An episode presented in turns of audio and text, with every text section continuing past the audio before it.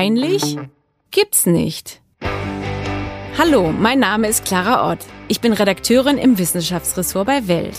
In diesem Podcast möchte ich mich Gesundheitsthemen widmen, die unangenehm sind und schambehaftet oder sogar mit Angst verbunden.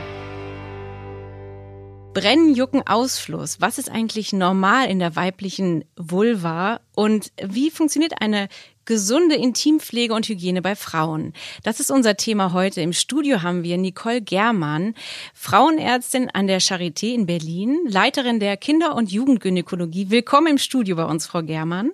Vielen Dank, Frau Ott. Ich freue mich, hier zu sein. Ich freue mich auch. Wir widmen uns heute dem weiblichen Körper. Und als allererstes müssen wir einsteigen mit einer Definition von Vulva, Scheide, Vagina. Es gibt viele Wörter. Was ist überhaupt das Richtige? Oder wir müssen mal aufklären, wovon reden wir da am besten? Die Anatomie bezieht sich auf erstmal das äußere Genitale. Das äußere Genitale bezieht sich dann auf die Vulva. Mhm. Besteht aus den großen Schamlippen und den kleinen Schamlippen.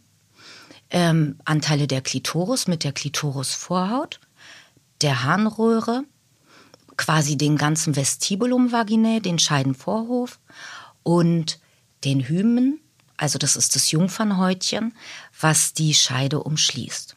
Deswegen, ich hatte gehört, dass man auch Vulvalippen sagen kann statt Schamlippen. Ist das etwas, womit man sich merken kann, dass es sich um die Vulva handelt oder ist das auch schon zu verwirrend? Wie nennen Sie die äußeren und inneren Schamlippen? Also ich nenne, ich sage immer die großen und die kleinen Schamlippen oder die äußeren oder inneren Schamlippen. Mhm. Also wichtig ist, wenn man sich unterhält, ist es ganz wichtig, was sagt erstmal der andere, damit man ihn versteht, was er wirklich meint, mhm. damit es nicht genau zu Verwirrungen kommt. Und deshalb die großen und die kleinen Schamlippen finde ich ganz gut, die so zu wählen. Scham ist ja auch schon das genau das Thema. Hier geht es ja um peinliche Themen, schambehaftete Themen. Und wir wollen ja auch damit aufräumen. Es geht im Grunde darum, Jucken, Brennen. Äh, wie pflegt man sich richtig als Frau? Egal in welchem Alter. Wir werden gleich im Podcast so ein bisschen diese kleine Reise machen von der Geburt des Mädchens über Babys, die Pubertät äh, bis zum fortpflanzungsfähigen Alter. Aber warum ganz grundsätzlich ist es so wichtig, dass wir überhaupt darüber reden? Weil man ja eigentlich denkt, wie man sich wäscht, naja, man weiß, wie man sich duscht und so. Wo besteht überhaupt die Scham drin?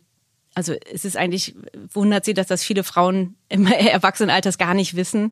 Ja, das mit der Pflege, das ist eine ganz spannende Sache. Wenn ich in Kontakt bin mit Frauen, kommt wenig zur Sprache, wie, wie wäscht man sich eigentlich unten? Also wie wäscht man sein äußeres Genitale? Mhm.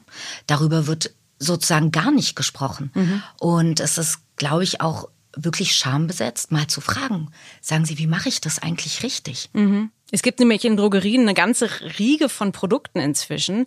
Von Deo über so Labello-artige Sticks gegen zu trockene Haut. Also man hat das Gefühl, als Frau, man muss sich genauso viel untenrum pflegen mit quasi Tages- und Nachtcreme wie im Gesicht. Also, aber eigentlich ist genau das Gegenteil der Fall, richtig? Richtig. Also zur täglichen Pflege gehört einfach das Waschen mit klarem Wasser. Und die ganzen Produkte, die braucht man nicht. Ja, das ist gut, dass wir damit aufräumen. Wir hatten schon in vorherigen Folgen das Mikrobiom im Darm. Und was ich gelernt habe in der Vorrecherche, wir haben eben auch ein weibliches Mikrobiom ne, im Intimbereich. Und dieses Mikrobiom ist eben naja, wie erklärt man Mikrobiom? Es ist im Grunde eine kleine Welt für sich, die ähm, in einem gewissen Gleichgewicht lebt und die wir aber dann durcheinander bringen können oder Bakterien und wie auch immer, Pilze von außen. Äh, wir werden auch über Scheidenpilz später reden. Vielleicht fangen wir erstmal an, wie wir auf die Welt kommen als Mädchen. In welchem Zustand? In welchem Zustand? In welchem Zustand? Das ist ganz spannend. Ich würde einmal ganz kurz noch mal sogar eine Etage früher noch gehen. Ja. Die Mädchen, die in der Gebärmutter noch sind, haben ungefähr bis zur Hälfte der Schwangerschaft eine eigene Produktion von den weiblichen Hormonen, die durch die Eierstöcke produziert werden. Mhm. Und ab der zweiten Schwangerschaftshälfte werden die gestoppt, werden dann durch die plazentaren äh, Gefäße gehemmt und mit der Geburt fangen wieder die Eierstöcke an zu arbeiten. Und mit der Geburt des Mädchens ist es immer wichtig, auch unten sich das Genitale anzugucken. Als Mutter. Als Mutter. Oder als Vater natürlich auch, ja. Und vor allen Dingen als Hebamme oder als Arzt. Ah. Um zu schauen, ob man den sogenannten Weißfluss sieht. Der Weißfluss bedeutet nämlich, dass die Scheide offen ist. Und offen heißt? dass, dass es gut ist. Richtig, oh, genau. ja, also und dass es nicht zum Beispiel durch einen Verschluss des Jungfernhäutchen, was es gibt, ist zwar selten, aber gibt es, ähm, nicht mhm. austreten kann. Okay. Und wir wissen alleine, nur weil wir das sehen, als Ärzte und als Hebammen, dass dieses Mädchen auch ein Gebärmutterhals und eine Gebärmutter haben. Ah. Also das ist für uns erstmal ganz wichtig, das zu sehen. Mhm. Und was ich total spannend ähm, finde, ist, ein Kollege von mir, der hatte eine Studie gemacht zum Mekonium. Mekonium ist so das erste, der erste Stuhlgang beim Neugeborenen und hat geguckt, ist denn das schon besiedelt mit Darmbakterien? Und da zeigte sich in der Untersuchung, dass das vom Geburtsmodus abhängig ist. Wie ah, die Frau ihr Kind. Ja, ich habe das auch schon mal gelesen, dass also Kaiserschnitt in dem Sinne gar nicht so gut ist, weil wenn es normal durch den, äh, wie heißt es denn dann? Geburtskanal, so heißt es. Dann kommt es ja in Kontakt automatisch mit Kot, Urin, ne, dieses Ganze. Das ist ja total wichtig, ne, für bei, dem, bei der normalen Geburt. Also um was es eigentlich geht, ist um die Besiedlung. Mhm. Das ist eigentlich das Spannende. Und bei dem Kaiserschnitt passiert das ja nicht. Bei dem Kaiserschnitt nicht. Erstmal da zeigt sich beim Mekonium keine Besiedlung. Bei der vaginalen Entbindung, also der sogenannten Spontangeburt, zeigt sich das. Mhm. Aber bei den Mädchen zeigt sich dann auch schnell eine Besiedlung, mhm. auch wenn es per Kaiserschnitt auf die Welt gekommen ist. Und dann haben wir weiter die Produktion, die sogenannte Östrogenisierung, so nennen wir das, mhm. also durch die weiblichen Hormone, was das Mädchen produziert, so ungefähr bis zum zweiten Lebensjahr. Und da zeigt sich die sogenannte Mini-Pubertät. Das bedeutet, die Brust Warze ist noch etwas geschwollen. Man kann auch kleines Brustdrüsengewebe tasten. Und es zeigt sich das sogenannte östrogenisierte Genitale. Weil das mhm. hat eine ganz große, das ist ganz wichtig jetzt, in, weil ich immer wieder auf den östrogenisierten Zustand ähm, komme und den nicht östrogenisierten Zustand. Mhm. Um einfach auch zu verstehen, um was es da geht. Ja, ich meine, Mini-Pubertät im ersten bis zweiten Lebensjahr, da haben wahrscheinlich die wenigsten gehört. Ich kannte das so auch nicht, dass wir eine Mini-Pubertät gleich am Anfang des Lebens durchmachen. Warum ist das denn auch so wichtig für Mütter zu wissen? Ich meine, man wickelt das Baby, ich weiß gar nicht wie oft am Tag, aber im Grunde ist es ja eine, was man ja weiß. Man muss immer aufpassen, dass das Baby nicht sich wund liegt, dass man ähm, regelmäßig die Windel wechselt, damit man keinen, eben keinen wunden Popo kriegt und sich nichts entzündet. Darauf werden wahrscheinlich viele Eltern achten. Aber worauf muss man denn da noch achten? Beachten? Mm, also ganz wichtig ist, dass bei der auch täglichen Hygiene das Neugeborene oder im Säuglingsalter das Mädchen mit klarem Wasser gewaschen werden soll. Und mhm. zwar geht es da um die sogenannten Ablagerungen. Die Ablagerungen zwischen den großen und kleinen Schamlippen. Mhm. Die müssen täglich entfernt werden und am besten auch mit klarem Wasser.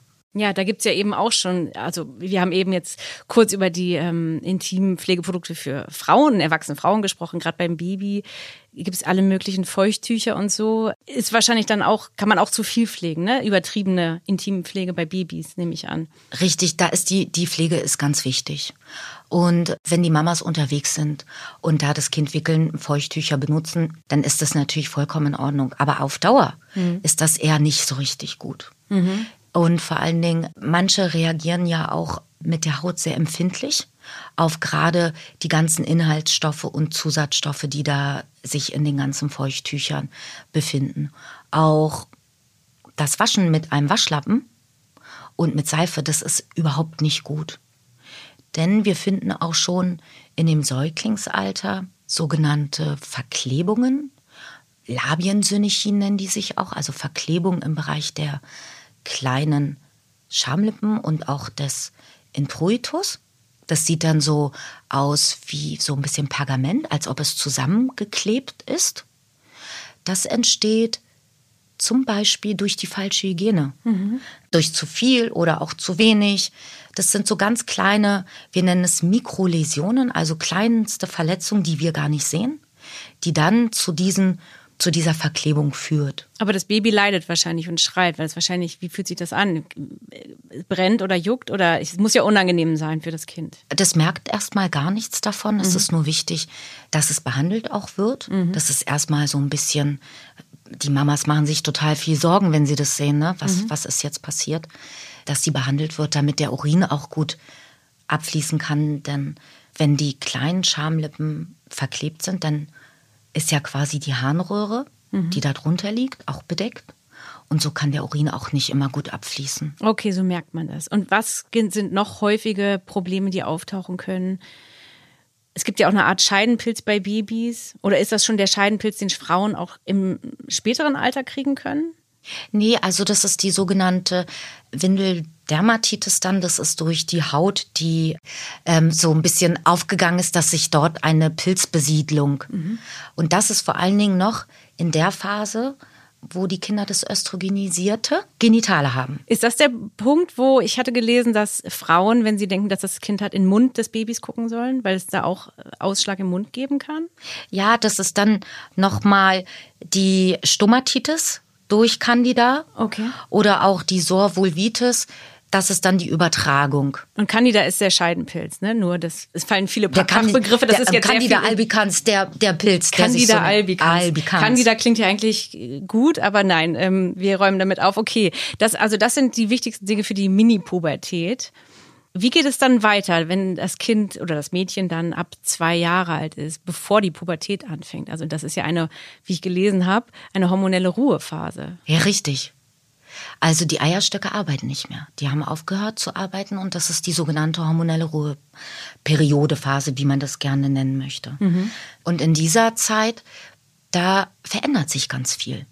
Das also, Kind lernt vor allem selbst aufs Klo zu gehen. Das ist das Entscheidende wahrscheinlich erstmal, was das große Thema betrifft, oder? Von, vom aktiven Zustand des Mädchens, meine ich. Richtig, also da gibt's verschiedene Sachen. Also wenn wir jetzt erstmal um, dass sich das viel verändert und wir ähm, sehen, dass es nicht mehr östrogenisiert ist, also die weiblichen Hormone, die fehlen, verändert sich auch das äußere Genitale. Das bedeutet, die großen Schamlippen, die sind jetzt einfach viel kleiner. Mhm nicht gut mit Fett gepolstert.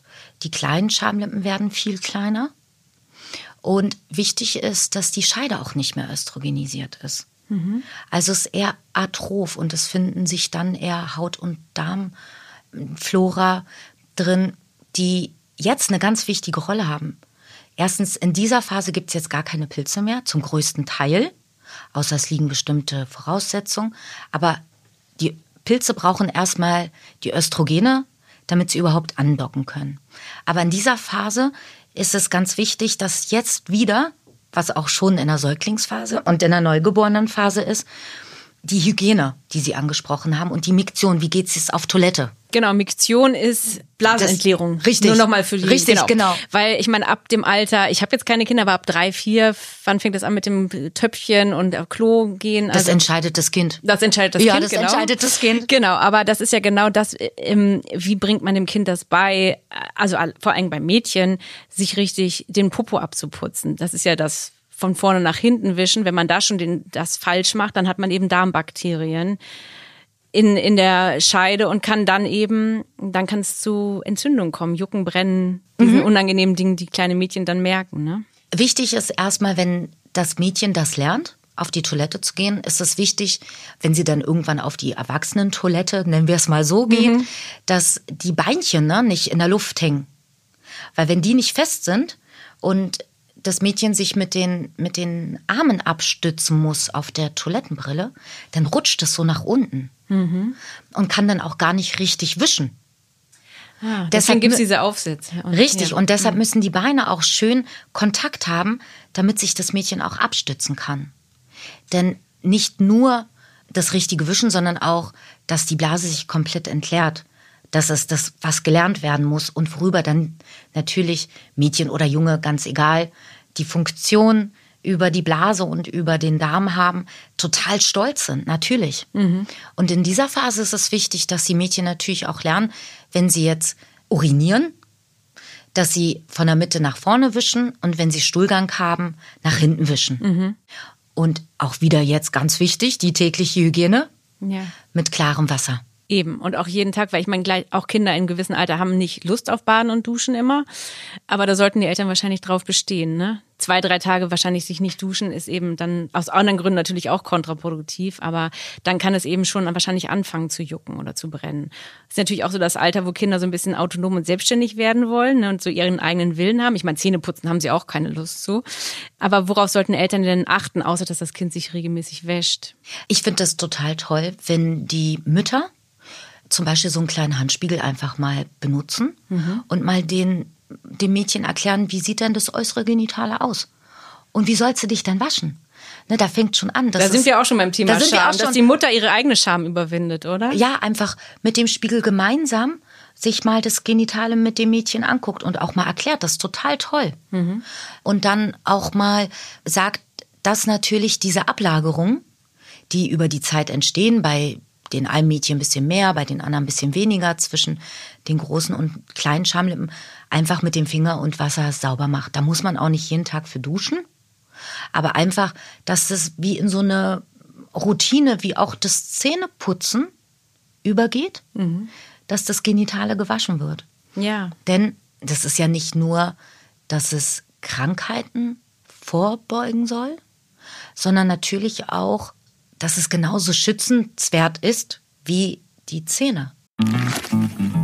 Können wir endlich los? Ja, Moment, ich muss mir gerade noch ein Ticket organisieren. Äh, welche S-Bahn nehmen wir nochmal? Du holst dir jetzt am besten mal das Deutschland-Ticket. Das geht ganz schnell. Und schon können wir mit allen Bussen und Regionalbahnen fahren, wann wir möchten. Und auch wohin wir wollen? Ja, wir steigen einfach ein und müssen uns mit dem Deutschland-Ticket um keine weiteren Tickets kümmern. Egal, ob du montags damit ins Büro fährst oder wir spontan nach Berlin wollen. Oder am Wochenende ins Grüne. Okay, das heißt, wenn ich mit den Jungs zum Auswärtsspiel will, steige ich einfach mit meinem Ticket in die Regionalbahn und den Bus und fahre zum Stadion. ja, ganz genau. Aber jetzt geht's erstmal zum Shoppen in die Stadt. Und? Wann möchtest du losfahren? Jetzt informieren unter bahn.de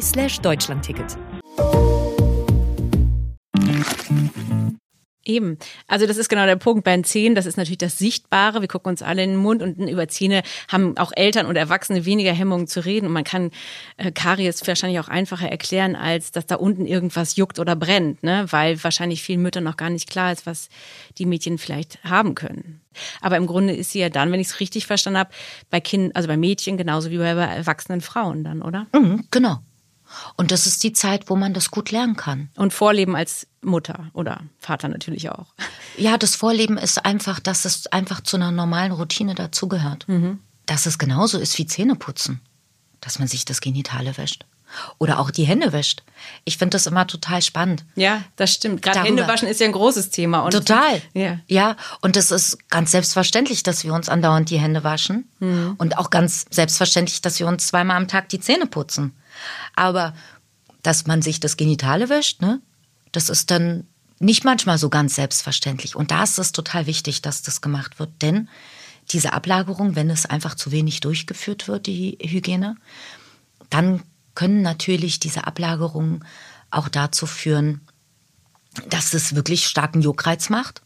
Und durch das Kratzen dann, die Fingernägel sind auch nicht sauber bei den Kindern, kann es dann zu Superinfektionen kommen und zu einer und das ist so einer der häufigsten Vorstellungen in der Altersgruppe zu der sogenannten unspezifischen Vulvitis, also die Entzündung. Mhm. Und da ist, muss man sagen, mit einer der häufigsten Gründe. In Ihren Sprechstunden, ja? Ja. Mhm. Mit einer so der häufigsten Gründe, dass das einfach nicht so bekannt ist, dass man das macht. Also was für Fälle haben Sie im Durchschnitt und wie alt sind die Mädchen, die durchschnittlich zu Ihnen kommen? Also kommen von 0 bis 18 alle zu mir. Mhm. Und wie lange haben die das meistens da schon, dieses Leiden? Das wird wahrscheinlich wochenlang verschleppt, bis man wahrscheinlich einen Termin bei ihnen macht, oder? Was erleben Sie da so in Ihrem Alltag? Also es ist ja nicht immer alles auch, ähm, dass, dass es irgendwie eine schwere Erkrankung ist, sondern dass es ganz oft einfach auch darum geht, die Fragen zu klären mhm. in dem Alter. Oder die, die Vulvitis einfach abgeklärt werden soll. Warum kommt es denn dazu? Und es sind die häufigsten Ursachen, also das nicht richtig waschen oder zu viel waschen, das gibt es auch, oder weiterhin mit Feuchttüchern und mit Seife und mit Waschlappen. Also einmal die übertriebene und die vernachlässigte die, Richtig. Mhm. Und ganz oft so, die, bei der unspezifischen Vulvitis sind es dann auch zum Beispiel mal allergische Reaktionen. Auch bei der falschen Kleidung zum Beispiel, oder? Ja, vor allen Dingen auf, auf Parfum, also Weichspüler oder so. Ah, Weichspüler, ja, das ja. genau Kleidung. Kleidung. Das ist wahrscheinlich die schöne Baumwollunterhose, die dann aber leider mit Weichspüler mit ganz viel Weichspüler, mhm. genau. Und ähm, natürlich reagiert nicht jedes Kind mhm. darauf, aber es gibt natürlich Kinder, die haben einfach einfach eine empfindliche Haut. Mhm. Das ist so die Vulvitis. Und dann gibt es auch eine sogenannte Vulvovaginitis, also eine Entzündung in der Scheide auf die Scham großen Schamlippen mit übergehend. Und das ist dann zum Beispiel durch Darmbakterien, wo wir gerade beim Abwischen waren. Da hat man dann Ausschlag und Rötung oder woran Nee, das ist eher so Ausfluss. Ausfluss aus der Scheide. Und das sind dann so Darmbakterien, E. coli und Enterokokken, Proteus und Shigellen, die dann einfach einen Ausfluss machen können. Manchmal ist der dann aber auch richtig stark und zeigt sich manchmal auch mit Blut und ist dann so anhaltend. Und dann muss man auch mal an einen Fremdkörper denken. Also das eingeführt in die Scheide. Zum Beispiel eine kleine Haarspange oder auch mal ein Stück Toilettenpapier. Okay. Und das führt dann zu so einer unspezifischen Entzündungsreaktion. Und eine ganz wichtige Sache ist noch, nicht nur durch die durch das Abwischen, was wir besprochen haben, also die Nähe zur Harnröhre und zum, zum, zum Anus, ist auch die, der sogenannte Vaginalschnupfen, wenn Mädchen Infekte haben der oberen Luftwege. Da sehen wir vor allen Dingen bei Scharlach das Problem. Der findet sich dann auch mal vaginal und macht so wirklich viel Ausfluss. Das kann dann auch mal blutig sein. Und da muss man auch mal in seltenen Fällen mal einen Abstrich entnehmen, um zu gucken, dass man das dann gut behandelt mit einem Antibiotikum. Okay, wo wir jetzt gerade über Ausfluss reden, wir sind ja in dem spezifischen Alter jetzt vor, vor der Pubertät. Es gibt den Weißflussausfluss, der quasi die Menstruation bei Mädchen ankündigt. Was passiert denn da? Da ist es jetzt, dass wieder mit Beginn der Pubertät, warum die Pubertät jetzt bei der einen ein bisschen früher ist, bei der anderen ist so multifaktoriell. Also Ab neun Jahren irgendwann kommt es, richtig? ja, naja, wir sagen, ab acht ist frühnormal. Ah, okay. Ja, okay. ab acht ist frühnormal und hat dann wieder was mit der Östrogenisierung zu tun. Okay. Also so im Schnitt mit 10,9, so im Mittel, fängt die Brust an zu wachsen. Und dann kann man sich merken, Pi mal Daumen, nach zwei Jahren später kommt die erste Regelblutung, das ist dann die Menarche. Manchmal fängt es aber auch an mit der Schambehaarung, der Pubisbehaarung. Und da ist jetzt wieder der Weißfluss bedingt durch die Östrogenisierung im Bereich der Scheide. Wenn das Mädchen das nicht weiß, Ja. ja, Muss man drüber reden, ne? muss man drüber reden und macht natürlich auch erstmal auch schon Angst. Sowieso. Ich meine, was, was wir jetzt alles angesprochen haben, darüber haben, hab- also ich meine, ich kann mich nicht erinnern, aber ich glaube, das große Thema war dann irgendwann, oh, wann kriegt wer seine Tage? Aber vorher, was da genau passiert und ausfließt oder so, wurde nicht groß geredet. Also die ganze Konzentration in dem Alter besteht darauf zu gucken, wer hat welche Brüste und wer hat schon seine Periode bekommen. Und das, wer wann Weißfluss bekommen hat, ist wahrscheinlich kein Thema. Weil man darauf nicht so sensibilisiert ist. Aber eigentlich ist es ein gutes Zeichen, richtig? Also, dass man, wenn man das weiß, könnte man sich darauf einstellen, dass es bald losgeht. Ja, also das ist auch ganz spannend mit beginnender Brust, also mit beginnendem Brustwachstum. Kann es so nach einem halben Jahr oder Jahr dann anfangen mit dem Weißfluss, weil jetzt sind wir wieder in der Phase, wo alles östrogenisiert. Und das ist ein total gutes Zeichen. Also ein Zeichen, du bist wirklich gesund, das ist alles toll, es funktioniert alles gut. Scheide ist wieder offen, Gebärmutterhals ist vorhanden, Gebärmutter ist da. Also wirklich ein schönes Zeichen. Und das ist nichts, was krank ist. Und was passiert noch in dieser Phase, abgesehen davon, dass man seine Menstruation bekommt? Was verändert sich noch im Körper, was wichtig ist? Das, das äußere Genitale verändert sich. Also Schambehaarung. Und die großen Schamlippen werden jetzt wieder etwas größer durch die Fettpolsterung. Und ganz wichtig ist, dass die kleinen Schamlippen auch größer werden. Als Kind sind sie bedeckt durch die großen Schamlippen, die kleinen Schamlippen. Und mit Beginn der Pubertät und im weiteren Verlauf werden die natürlich größer und gucken oft auch raus. Also diese V-Form verändert sich zu einer, naja, das ist eben bei jeder Frau anders, Anders. richtig? Da Richtig. gibt's kein, wahrscheinlich ist die V-Form auch schon nicht so, aber man stellt sich das ungefähr so vor, ne? wie ein V. Genau, Und dann, ja, jede Frau ist einzigartig und das gilt eben auch für das Genital, richtig? Richtig, genau. Und somit ist natürlich auch der, das Wachstum der kleinen Schamlippen auch was ganz Normales. Ja, es ist eben eine aufregende Phase und es wäre eigentlich schön, wenn, wenn Mädchen auch schon so sensibilisiert dafür wären, was ist normal, was ist gut, wie fühle ich mich, ein Bewusstsein überhaupt zu bekommen. Und vielleicht können wir jetzt an dieser Stelle mal übergehen zur zum Mikrobiom, was wir vorhin kurz angerissen haben. Das wäre eben auch sehr, also ich meine, wir müssen aber einmal ganz kurz darüber reden, über äh, Lactobacillus und Milchsäurebakterien, weil wahrscheinlich viele pH-Wert kennen oder irgendwie pH-neutrales Intimduschgel, was man verwenden soll. Aber vielleicht können Sie kurz erklären, was das vaginale Mikrobiom ist und was die guten und die wie auch immer schlechten Bakterien sind, damit wir das einmal den Zuhörerinnen und Zuhörern mit auf den Weg geben. Also das vaginale Mikrobiom ist total spannend. Das ist ein ganz komplexes Ökosystem in mhm. sich. Und es besteht so aus ca. 560 ähm, Bakterien und 261 Lactobacillenarten. Mhm. Und da dominieren die Lactobacillen. Milchsäurebakterien, ja? Richtig. Wenn ich das mal für die Laienvariante Ja, genau. Kann. Ja, genau. Ja.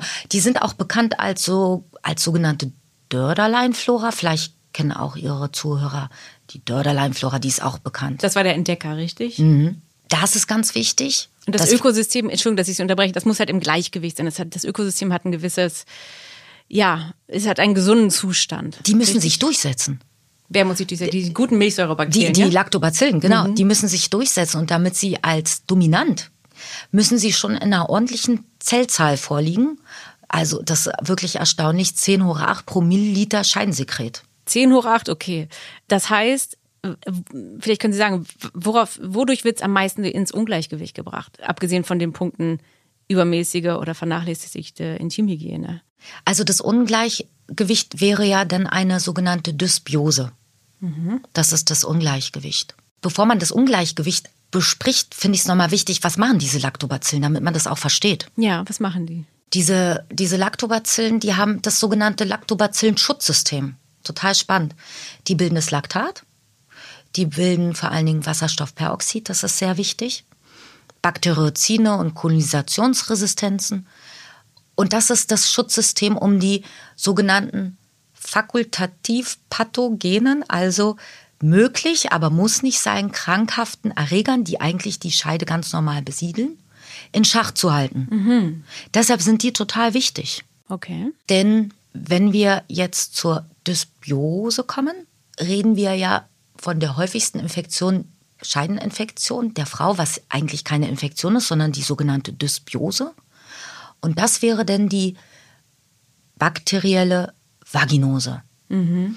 Und da handelt es sich um die Dysbiose. Ja. Und dass die nicht mehr so dominant arbeiten können und dass zwei Bakterien, die Gardnerella vaginalis und das Atopobium vaginae, mhm. Ähm, schwierig, sozusagen die Überhand halten. Genau, weil vereinfacht gesagt ist es die, die Vaginose kann schon chronisch sein. Also es ist ein Ungleichgewicht, was entsteht, was sich jetzt auch nicht von alleine reguliert, oder? Da sollte man schon zum Gynäkologen gehen oder zur Gynäkologin, richtig? Richtig, also chronisch erstmal Gott sei Dank nicht. Okay. Sondern zeigt erstmal eine Dysbiose. Hm. Das Problem ist, dass es rezidiviert, also immer wieder kommt. Ja, okay, dann meine ich das. Ist, ich ja. das falsche. Ja, genau. Es ist halt wirklich schwierig für das Immunsystem, das zu bekämpfen. Richtig, es fällt dann auf. Also der Frau, also 50 Prozent der Frauen fällt es auf, ja. dass der Ausfluss anders aussieht. Und es riecht, ne? Es ist ein dünn, dünner Ausfluss und ein fischiger, unangenehmer Geruch. Ja, mehr so cremig-gräulich, mhm. fischig riechend mhm. und macht eher so selten Symptome wie Juckreiz oder Schmerz.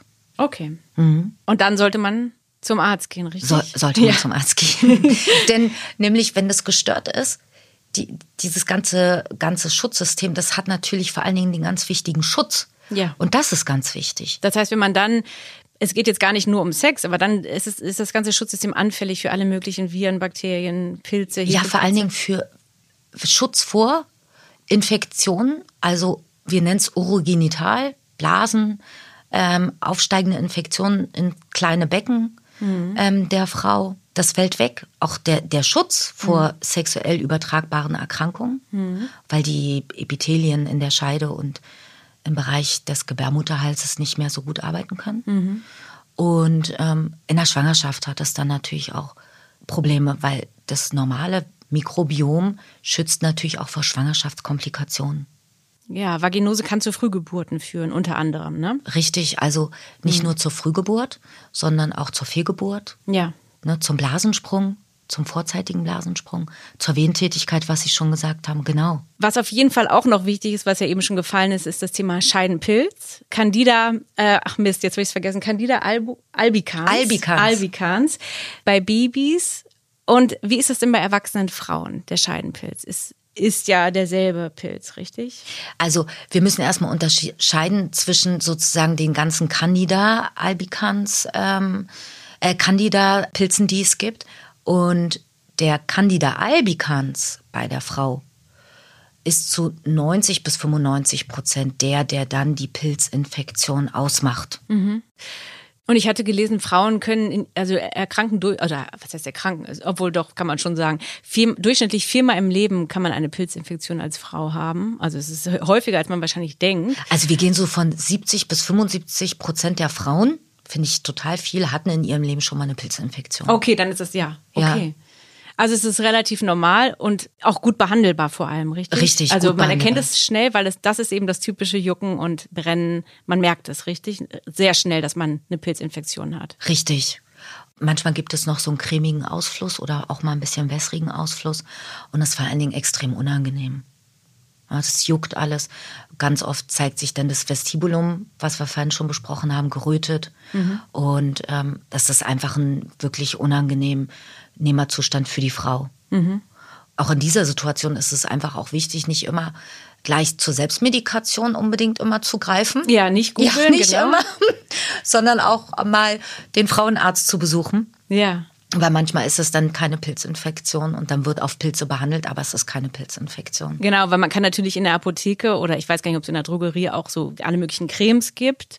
Aber das eben, Sie sagen, Selbstmedikation ist da falsch, weil es nicht mal klar ist, dass es eine Pilzinfektion ist. Aber ist das das, was man auch so laienhaft immer denkt, was man im Schwimmbad sich einfängt? Nun haben die jetzt gerade alle zu, aber was ist, ist das eine typische Schwimmbadinfektion oder ist das auch falsch. Falsches ja, das ist total spannend, ne? Das denkt jeder, ich hole mir im, im Schwimmbad oder im Whirlpool die die Pilzinfektion. Also man denkt ja sofort an Fußpilz, aber das ist ja auch ein anderer Pilz, das, richtig? richtig? Weil der, die Pilze an den Füßen, Pilzinfektion, ist nicht das, was man... Richtig. Okay. Also es geht hier um so eine Irritation der Haut, die du, verursacht wird durch das Chlorwasser. Mhm.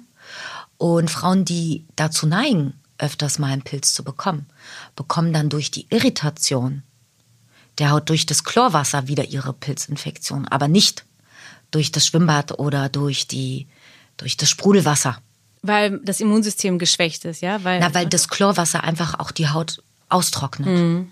Okay. Und dann ist der Scheidenpilz, wie behandeln Sie den dann, wenn eine Frau zu Ihnen kommt? Das wird mit Vaginalzöpfchen behandelt. Zäpfchen, okay. Zäpfchen, mhm. Vaginalzäpfchen, die eingeführt werden in die Scheide und ist es ähm, draußen auch der Introitus noch mit befallen, dann noch eine lokale Behandlung mit einer Creme. Mhm. Okay, also dann kann man eigentlich sagen, als Frau oder auch als junges Mädchen, dass man eigentlich, also abgesehen davon, dass man vielleicht auch mal, egal wie alt man ist, einfach mal mit dem Spiegel mal schauen sollte, wie es so aussieht, jeden Tag einfach mal genau in sich hineinhorchen muss wie fühle ich mich? Fühlt sich das gut und gesund an? Ne? Sie, wenn man mit dem Spiegel guckt, sieht die Haut normal, durchblutet aus. Ja, ich finde es total gut, wenn man sich das mal anschaut. Wie sehe ich eigentlich aus? Denn bei uns ist alles bedeckt, bei mhm. uns Frauen. Bei den Männern sieht man das alles gut. Die mhm. sehen sich immer, die Frauen sehen sich nicht.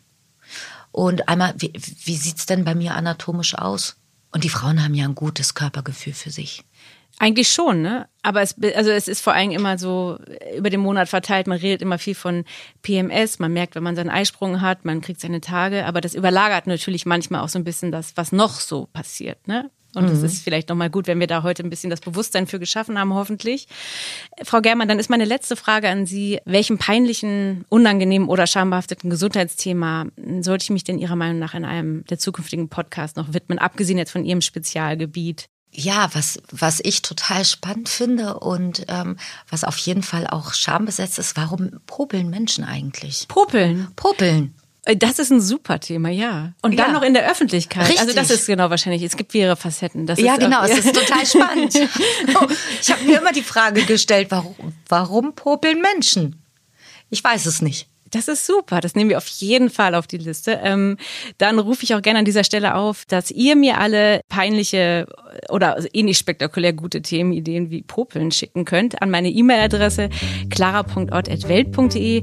Wir freuen uns darauf, auch wenn ihr diesen Podcast abonniert auf Spotify, Apple, allen gängigen Podcast-Plattformen. Wir sind in zwei Wochen wieder dabei. Vielen Dank fürs Zuhören. Bis dahin.